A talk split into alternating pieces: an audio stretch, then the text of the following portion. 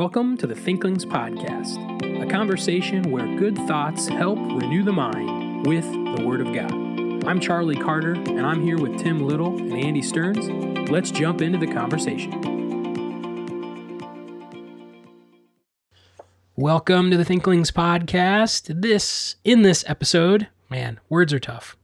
In this episode, I'm going to walk through a listener email that relates to the discipleship questions that we've been walking through.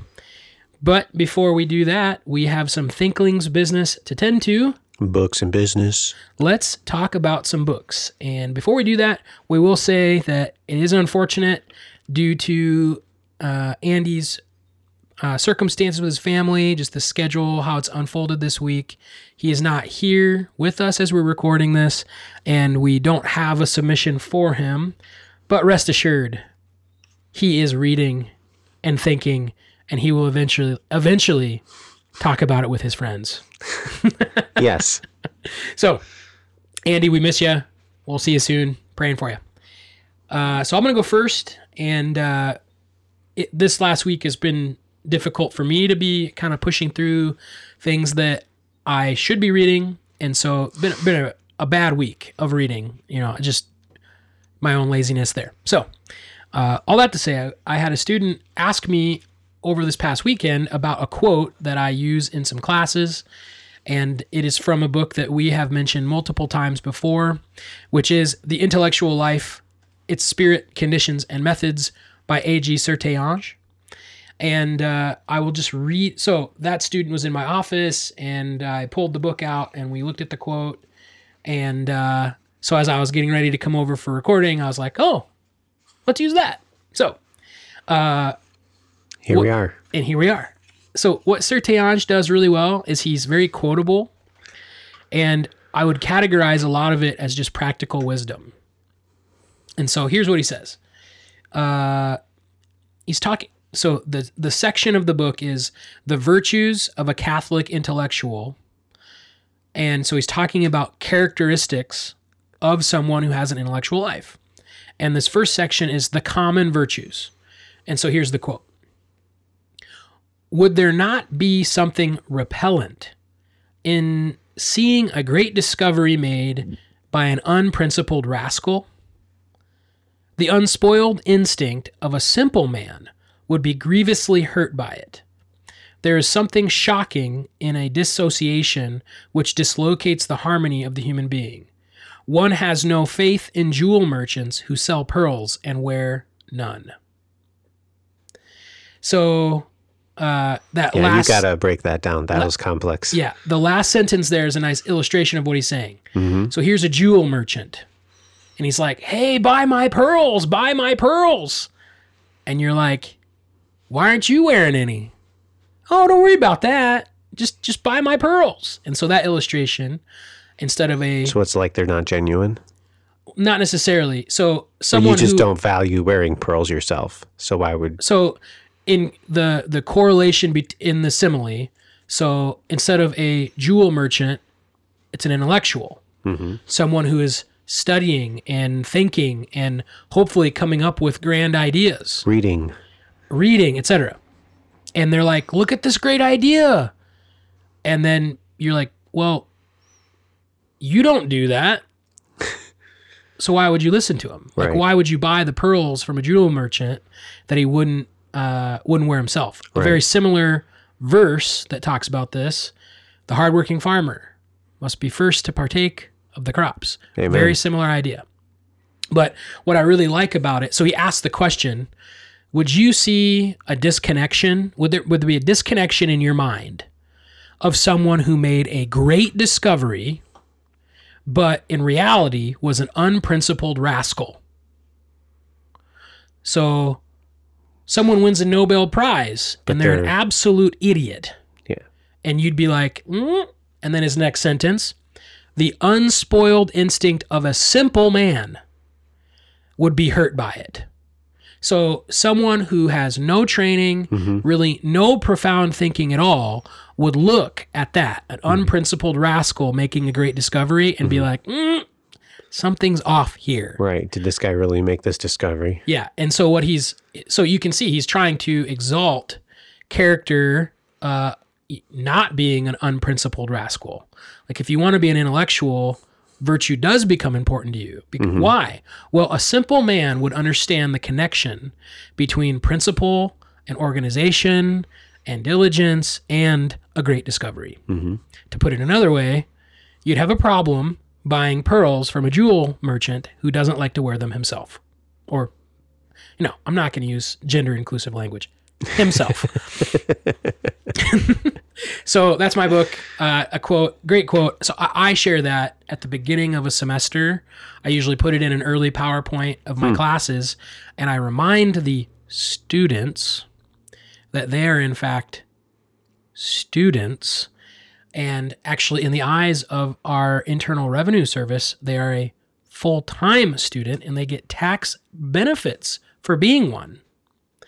So that they might want to take that seriously, like actually devoting time to being a full time student. And then I share that quote. And by the way, we would all recognize the uh, discord between you making a great discovery if you don't learn to be diligent. Mm-hmm. So, great quote. Great quote. Yeah. As a bookstore manager, I, I've had a few employees that have looked and see what I do, and they're like, "You're a bookstore manager. Shouldn't you read books?"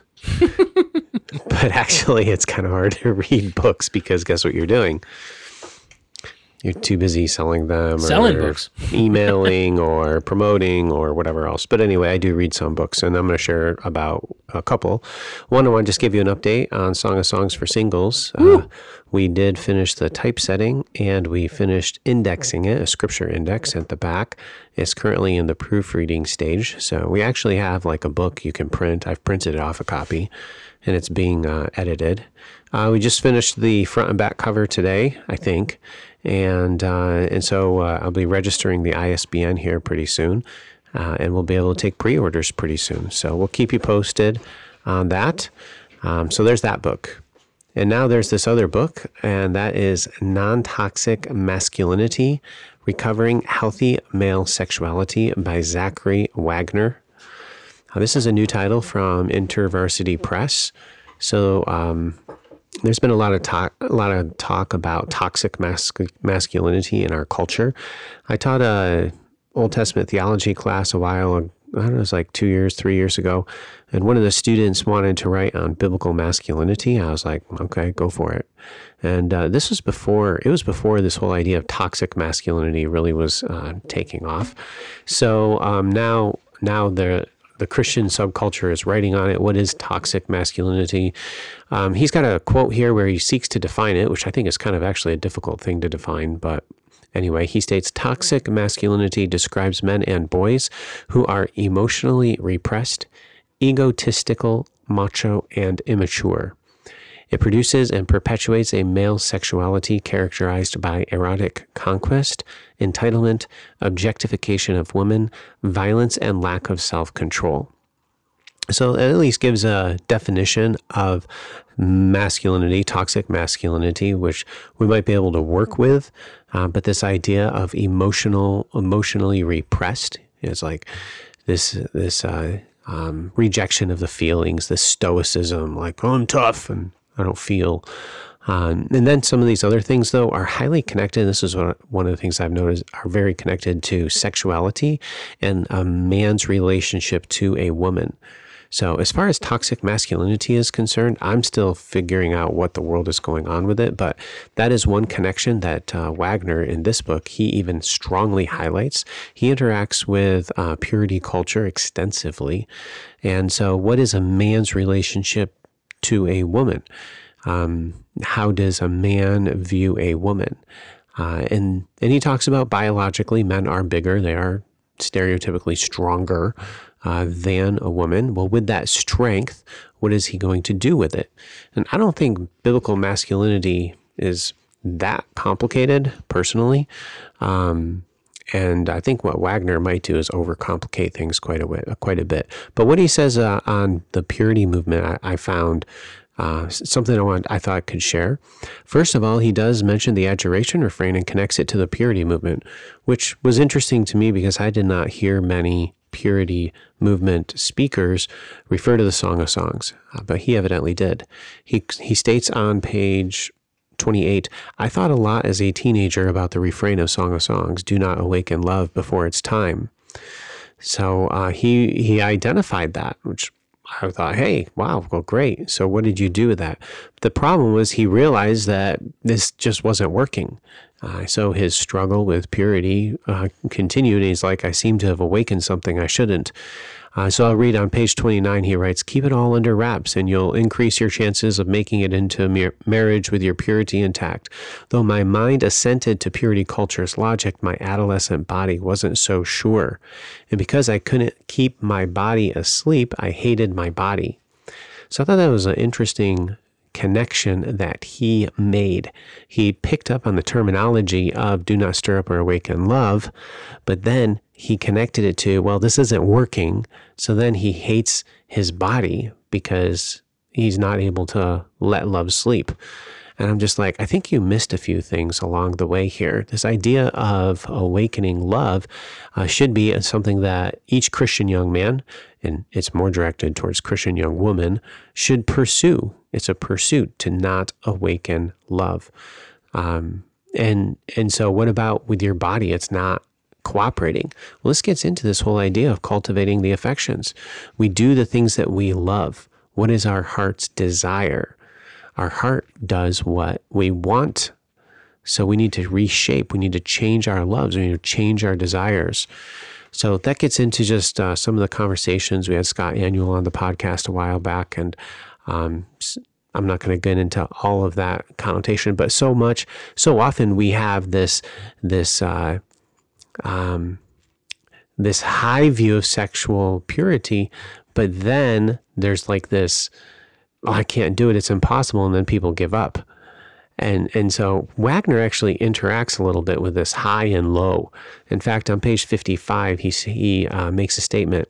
The church often manages to set both a pathetically low and an impossibly high bar for masculine sexuality which I thought a little ironic considering his condescension of the adjuration refrain earlier. The adjuration refrain sets a high bar on sexual purity. That's what it does. And that's what each Christian young person should seek to pursue. They should seek that level of purity. Um, and, but then what about this pathetically low? Well, that's where you get into, well, I just can't, I give up. And then they give up. And, and no, you don't give up. You recognize that, you know, and this gets into the discipleship questions and stuff that Charlie has talked about, where you acknowledge that you sin and you repent and you walk in newness of life, recognizing that you are forgiven and you continue to pursue purity, make necessary changes in your life so that that purity can be maintained. And what are those changes in our life? That's where I think we get into the pathetically low and the impossibly high. Uh, too many people are indulging the world system for, I don't know, what, five hours a day and for some reason they struggle with purity. Boy, I wonder why when you've been drinking the wrong Kool Aid for the majority of the day, every single day. And so you can kind of see that a little bit in Wagner's testimony here, that that imbibing the world's um, the world's uh, Gatorade, and that that's the cause and why we can't seem to let love sleep. Uh, the world is constantly telling us to awaken love. So overall, um, I'm only halfway through the book, but I wanted to kind of do just a longer review of it. Uh, he talks about the over sexualization of women and women's clothing and what an issue women's clothing is uh, was during the purity movement and he even talks about the billy graham rule which this is the third author i've read that really has abhorred the billy graham rule which in my opinion seemed to be wise uh, the Billy Graham rule is you're not gonna you're not gonna have dinner with uh, um, somebody of the opposite sex. Uh, it's a wisdom principle. That's all it is. So you avoid uh, any kind of appearance of evil. Um, but what that, according to Wagner and others, what that does is it it dehumanizes women and views them as a sexual object. Um, and so I'm like, I don't think so. I think you're just trying to uh, Billy Graham and then Mike Pence uh, who's brought it to light recently, are seeking just to live holy lives that are above reproach. And that's something we should all seek to do. So that's my book, Zachary Wagner, Non Toxic Masculinity. I'm halfway through. I'll finish it up and talk about it again probably next week. I think I'm not muted. Yeah, I'm not muted. Okay. Yeah. So a thought I had there as you were walking through that is, so again, a conversation with some students earlier today, where we were we were. This will be a nice segue to discipleship. So we were talking about discipleship, and we were talking about how often when we say disciple or discipleship, we have in mind a one-on-one meeting. Right? Mhm. Yeah. Would you say that's fair? Yeah. However, we were brainstorming, and I was like, well, what discipleship in our local churches happen happens every week that is exclusively corporate Right. and to think about those things. And so like discipleship is happening when there's preaching Right. and that's not one-on-one. No. Like you are being discipled if you just go and you participate in the worship service of your church. And this is, you know, you mentioned Scott, friend of the program, and we need to have him on here again. That'd be Yeah. awesome. He has his new book coming out. And uh, so, a big part of that discipleship, which is corporate, is the music. And like, what other activity is affection shaping for every person in the church at the same time? Uh, what what other activity accomplishes that, like congregational singing? Mm-hmm. And so, and you had mentioned, like, what would you expect if you drink out of the world's hose? You know, you're you're gonna have that. And so, uh, just think about what's happened in our churches. There's been a real recognition of how people don't like certain forms of music. And so there's this whole big push for, and I'm air quoting, to be relevant. And that includes different instruments it includes different songs it includes different modes and methods of music. Um, and uh, that all affects us and that's with an a you know if it impacts your affections. And you know so that is true in that battle for sexual purity but you just think in in the conversation of discipleship what activity do our churches participate in that is meant to stir and cultivate the right affections in an entertainment zone like music, you know. And, uh, you know, we just, we should go back and just listen to what we talked about with Scott on the first podcast. But music in the church was never meant to be entertaining. Right. In fact, it was a cappella until what, 1000 AD? Yeah, like they they didn't sing songs at church because people like them. It was a means of preserving truth and stirring affections for the truth. Mm-hmm. And so when, the moment you start asking the question of entertainment relevance, you've lost the battle. Um, but then, so there's obviously many other things outside of music that war uh, for our affections, and you know, you know, insert any type of entertainment, and you could have the same issue crop up. But so I thought I thought that was an interesting thing you were talking about, and um, I think it's right. You know, like you think about how your affections get manipulated. But Hmm. anyway, I mean, maybe manipulated is more like victim language because you are culpable for it. Like you shouldn't Right. allow your affections to be for things that they shouldn't be for. But anyway, so I like that discussion that you were on the brim of, and we'll come back to it another time. But so while we're talking about discipleship, and even while we're thinking about one-on-one discipleship, I'd like to read a an email that we received a while back, and uh, I think this might capture a, a nice conversation that many of us could have, or a, a problem that we might encounter if we do eventually disciple. And in this sense, I am referring to one-on-one discipleship. So here's the email. Uh, I'm not going to read the full thing, but they they express some sentiment about. Uh, so I'll say, read this. As I disciple others through trials, and seek to point them to the purposes of God through these trials. So you could think back through some of the earlier dis- discipleship questions. Why does God allow a trial? What is he trying to show me in my heart? How am I supposed to respond when I see my flesh at work? So uh, we start thinking that through as and he says as i'm discipling others through that how can i protect uh, himself myself from the first person how do i protect myself from becoming one of job's friends someone just trying to pinpoint any sin that i think god might be trying to reveal through a trial. I found myself doing that a couple of weeks ago and had to ask forgiveness of the person because i believe my methods discouraged or confused them. What do you guys think? Thank you. So that's what Tim and I are going to talk about. yeah. So, what what's your initial initial thoughts? Uh, well, it's a, a live live practical counseling situation. So my initial response is, we're not there, and so we don't want to be armchair counselors. yeah. Um, but the the sentiment that you share is something that I think Charlie and I both have uh, gone through and have experienced, in that we don't want to be Job's friends. Um, but recognizing a sovereign hand of God that brings trials into our lives for a vast assortment of reasons. What was the chief reason why Job, Job's friends were accusing Job? What accusations were Job's friends making of Job? He had sinned. Mhm.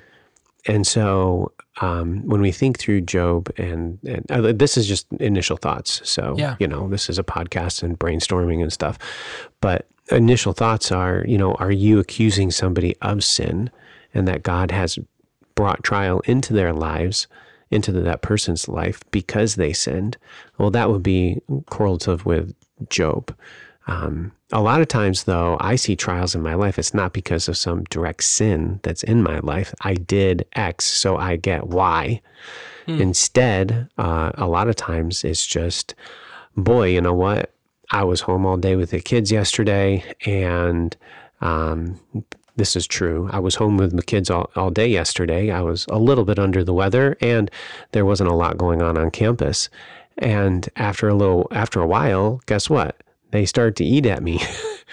and, you know, this frustration and these feelings and things are getting inside of me that are going. And it's like, what is that? That is the flesh. Yeah. And so being able to identify that fleshly response in myself and then uh, responding appropriately and analyzing, acknowledging it, confessing, and then seeking to walk in the spirit and not fulfill the lust of the flesh. You know, what what did God do by allowing that situation to materialize in my life? He exposed that I'm not as good as I think I am. And when I'm sitting in mm-hmm. my office working on stuff where nobody's around or bugging me, I can get a lot done. But Yeah. put a few, you know, thorns in my side and something bad materializes in there. So that's a little different than nobody was accusing me of of sin. Mm-hmm. Yeah. So So those are my initial thoughts. Your turn, tag. Yeah. So uh, there's there's a couple of things. First, um, for the for the person who sent the email, and I'm trying to preserve anonymity. I'm not sure if, if they would mind one way or the other, but uh, I will say what you did is correct. Uh, in the sense that you you know God prompts you that hey, this was wrong. You should go ask for forgiveness. Uh, so you do that. Mm-hmm. Right. And by the way, what is that? You know, that is a trial in this counselor's life. yeah. Uh-huh. And had you not responded properly to that trial in your life, Mhm. what would have stopped? The production of the glory of God. Like if you aren't willing to humble yourself and say, hey, when I said that, you know, that wasn't kind, that wasn't loving, I was wrong, will you forgive me? If you're not willing to do that, you probably shouldn't be counseling in the first place. so, um, so that that is, I think, I I I want to say the word admirable, um, but I don't I don't want to communicate like you know like you know undue attention to the person's action, but like that that's just what you're supposed to do. You know, it, it, that is the right course of action, and that will happen. That will absolutely happen. Just as the counselee the disciple is sinful and will have issues getting revealed, as you disciple them, you will be, uh, ha- you will see things revealed about yourself as you interact with other people. And Uh-huh. I think this is actually uh, interested to hear your thoughts on this, Tim. But I would say, anecdotally, because it's my own experience, that uh, I often see issues in my own life as I'm trying to counsel other people. Oh yeah.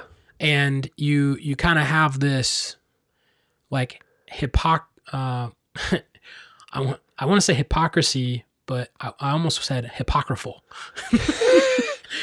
you have this like it kind of works. Hypocritical thinking um about yourself. Like how can I tell them this right now when I know my own heart like I'm I'm just as bad you know and again I think that's good Mhm. and it's the person who's not willing to admit that and stay in confession and yielding to the spirit that you would not want to counsel. Mhm. Um, some of our best counselors, uh, and we would maybe throw some names around. Um, you know, I know who I'm thinking of. They would never uh, consider themselves like perfect or like I've got it figured out. Um, and wh- what's the characteristic of them? They're very humble, gentle people. And that's not because they are any less sinful, but I think that's that they're willing to confess sin when they see it and, and handle things the right way. So I think that's a good thing. Yeah. Um, what were? Yeah, I lost my train of thought. Okay, well, I I'll, I'll keep going and maybe it comes back to you. So, right along line oh, with I got it. boom. So the whole thing with you know how you're counseling, and then when when you're trying to disciple somebody, you are uh, being discipling yourself too, because what you're telling somebody else to do, you then need to do yourself. I brought this up on multiple occasions in my discipleship class that I teach, and even as I talk to some of the men in our church, just like you, who are you? Who are you discipling? So you started out with this whole thing about discipleship's more than just one on one, even though that's how we often think of discipleship. Discipleship is the local church sitting in the the uh, sitting under the preaching of God's word, but on a one on one basis, when you are investing in somebody else's life, that person is investing in you too. So if you even if you aren't discipling somebody, if there's not somebody that you're meeting together with and asking them, hey, what is God doing in your life? Then um, I would encourage you even to do that. It's not just for that person; it's for yourself. Yeah. Uh, it'll be sanctifying for you in that process. Okay, so uh, I think we've we've kind of batted around some of the ideas. I want to get to the specific question that's being asked. So the specific question is, how can I protect from being one of Job's friends, just trying to point out sin? And when when God just just trying to point out the sin that God is revealing to them through the trial. And by the way, I don't think it's hard to do that. Uh, and, and when I say hard to do that, I mean to point out sin. Like, I think you know, we have the Word of God, and we know, like, hey, pride is wrong, and oh, that's that's not right. It, it's not hard if someone is open and sharing with you to be like, "Mm, oh, I see that, I see that. It's not hard. Yeah, but you have a lot of practice with it too. Some of us, it's a little harder for us. Yeah, well, I mean, some connecting some of the dots, but the point being, um, so then, uh, I, I don't think the issue is like, like we have to search like this re- really long search for like what the issue is. Like, uh, I think God's word really illumines and helps us. Like when someone's going through a trial, I think if you, uh, as you're spending that time with them, you're having that conversation with them, I think you will see what's going on. The issue becomes then how does that get revealed to the person? So, do you just tell them, hey, you're prideful? No. Do you, so, so, you know, and there might be a time for that. And I would call that like rebuke or confrontation. And we do have instruction in God's word that there are times when that is how we should do that. And uh, I think, for example, it's like First Thessalonians 5, where uh, there are some that you rebuke but you're still patient. You you still it doesn't mean you get the right to be angry or upset with them, but you in a patient way you confront like no, that's wrong. You can th- that's on the table. That's an option. But there are other options too. And specifically, you know, when you talk about discouraging someone, you know, how how would the realization of sin be discouraging to someone? And uh, that can be a good thing or a bad thing. And what I mean by that is if someone's in sin, you know, doing fleshly things, there is a sorrow of like, oh, that's bad. And that can very quickly be redirected to, oh, you shouldn't have told me that way, that I was wrong. Right.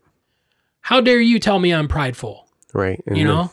And they're like compounding the pride with, like, well, you were wrong to tell me that way. Mhm. And what, um, it can it can become, not always, but it can become a means of self justification Mhm. that they're not uh, they don't have to hold a certain standard because you did it the wrong way and man i have heard that Oh yeah. like oh well yeah i, I know what you're saying is true but you should have never done that and th- so like they're they're using the way that you told them about something Mhm. the way you conversed with them Mhm. The way you communicated truth to excuse their own sinfulness. Exactly. And so when that happens, what do I think is still appropriate? Patient rebuke. um, and so you could have that. You could be very patient and you could discern, and that's a key word here. You could discern that they actually need a firm, like, no, this is this is wrong. And you can do that the right way. And because they are reacting in the flesh, they will react to you and you will feel like, oh man, maybe I shouldn't have. And sometimes you, sh- you did it exactly right.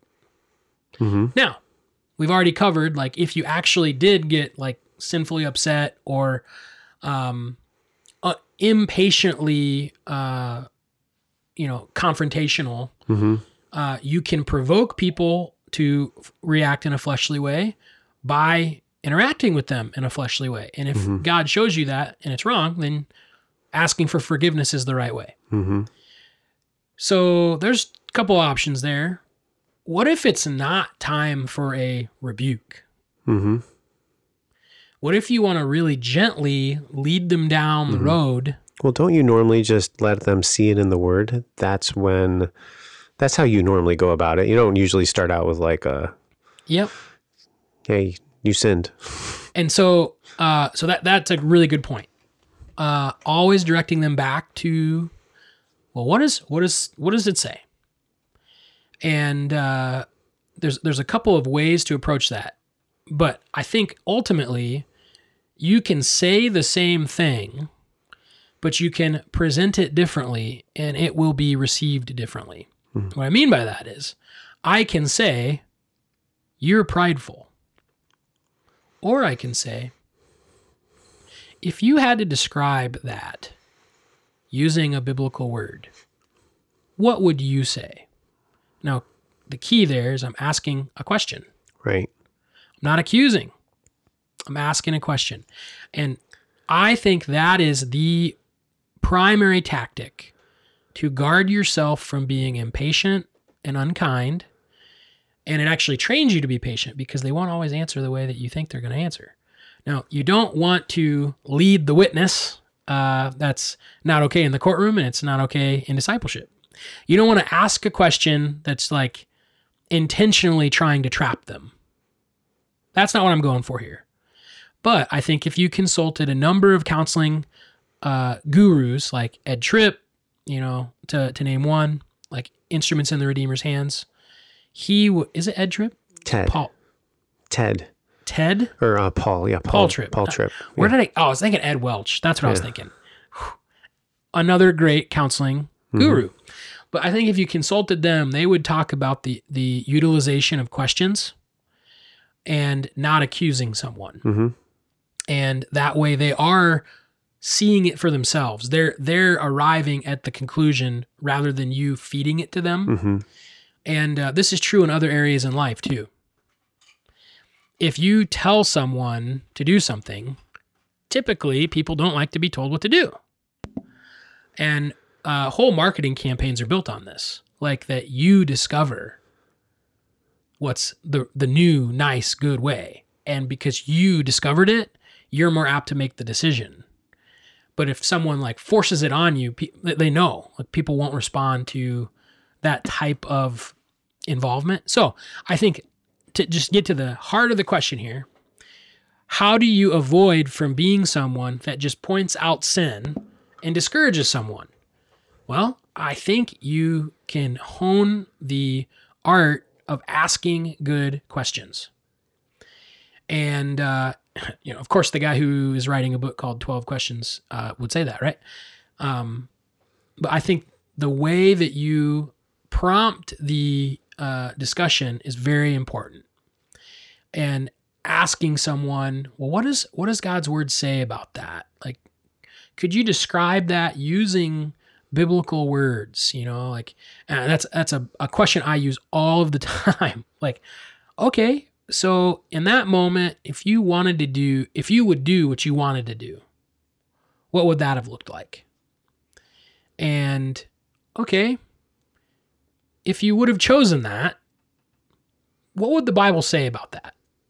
And letting letting them kind of answer the question.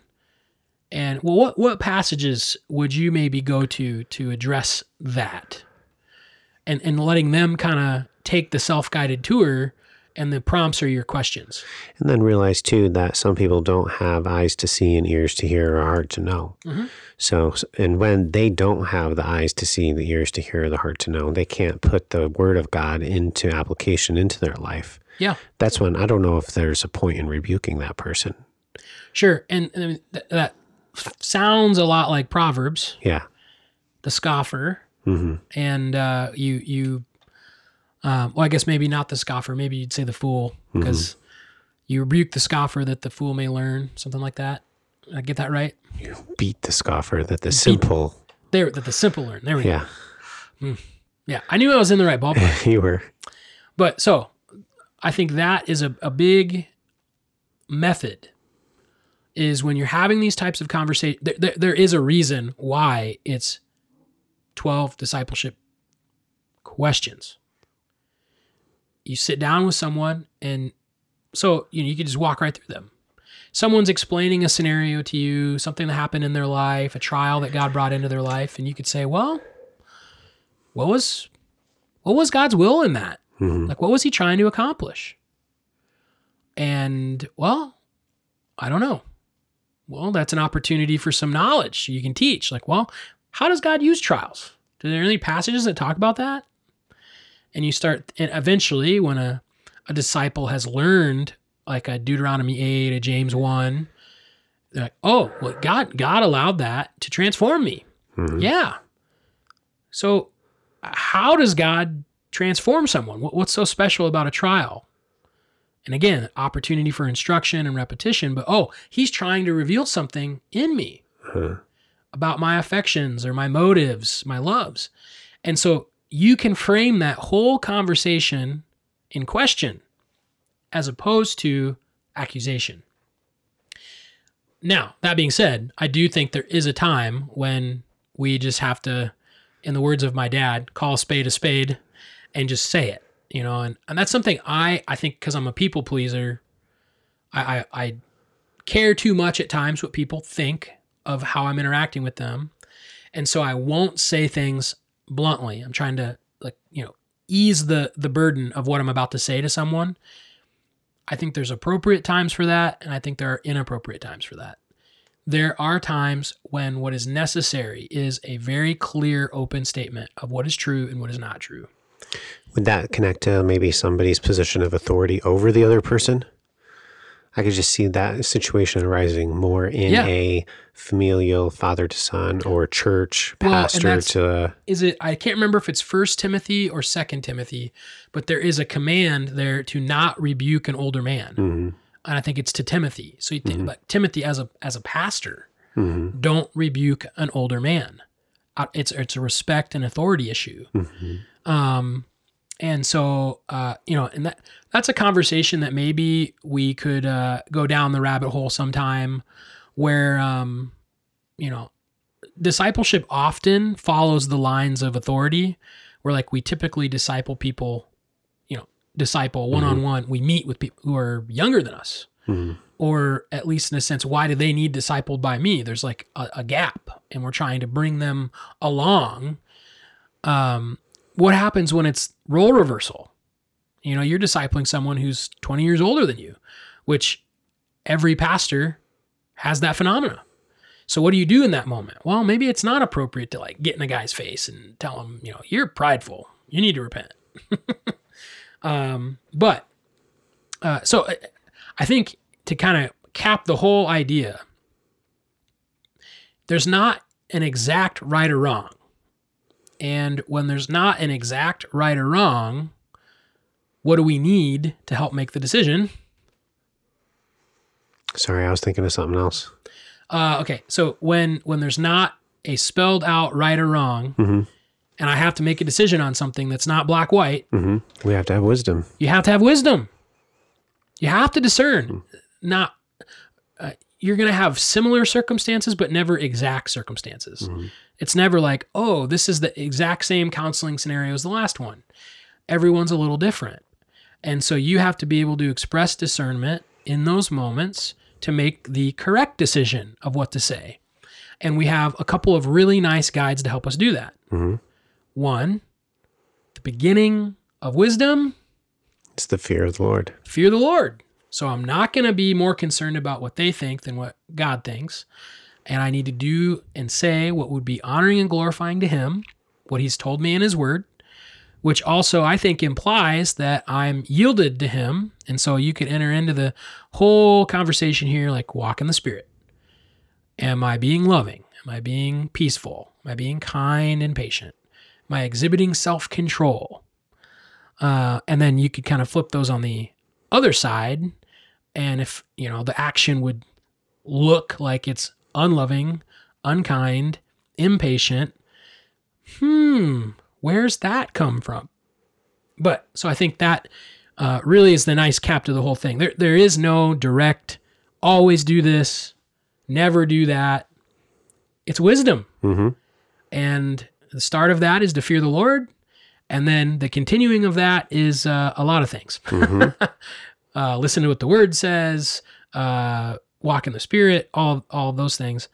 But I would say my main guard in those types of scenarios is to make sure that I'm, unless dict, unless it is necessary, it's dictated to not accuse, but to ask a question.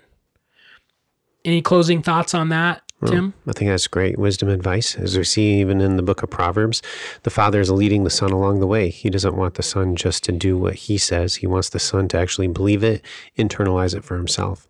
And with questions, we can help help the ones whom we're talking to um, to do that very thing. All right. We will see you guys next week. We won't see you, but you'll listen to us, which is kind of seeing. Anyway, thank you for listening, and we will catch you in another episode. Thank you for listening to this episode of the Thinklings Podcast. We would love to hear from you. If you have any feedback, suggestions, or potential topics that you'd like us to discuss, you can contact us through our email, thinklingspodcast at gmail.com. Remember, don't let this conversation end with this podcast. Read good books, talk about them with your friends, and always continue to cultivate your mind. See you next time on the Thinklings Podcast.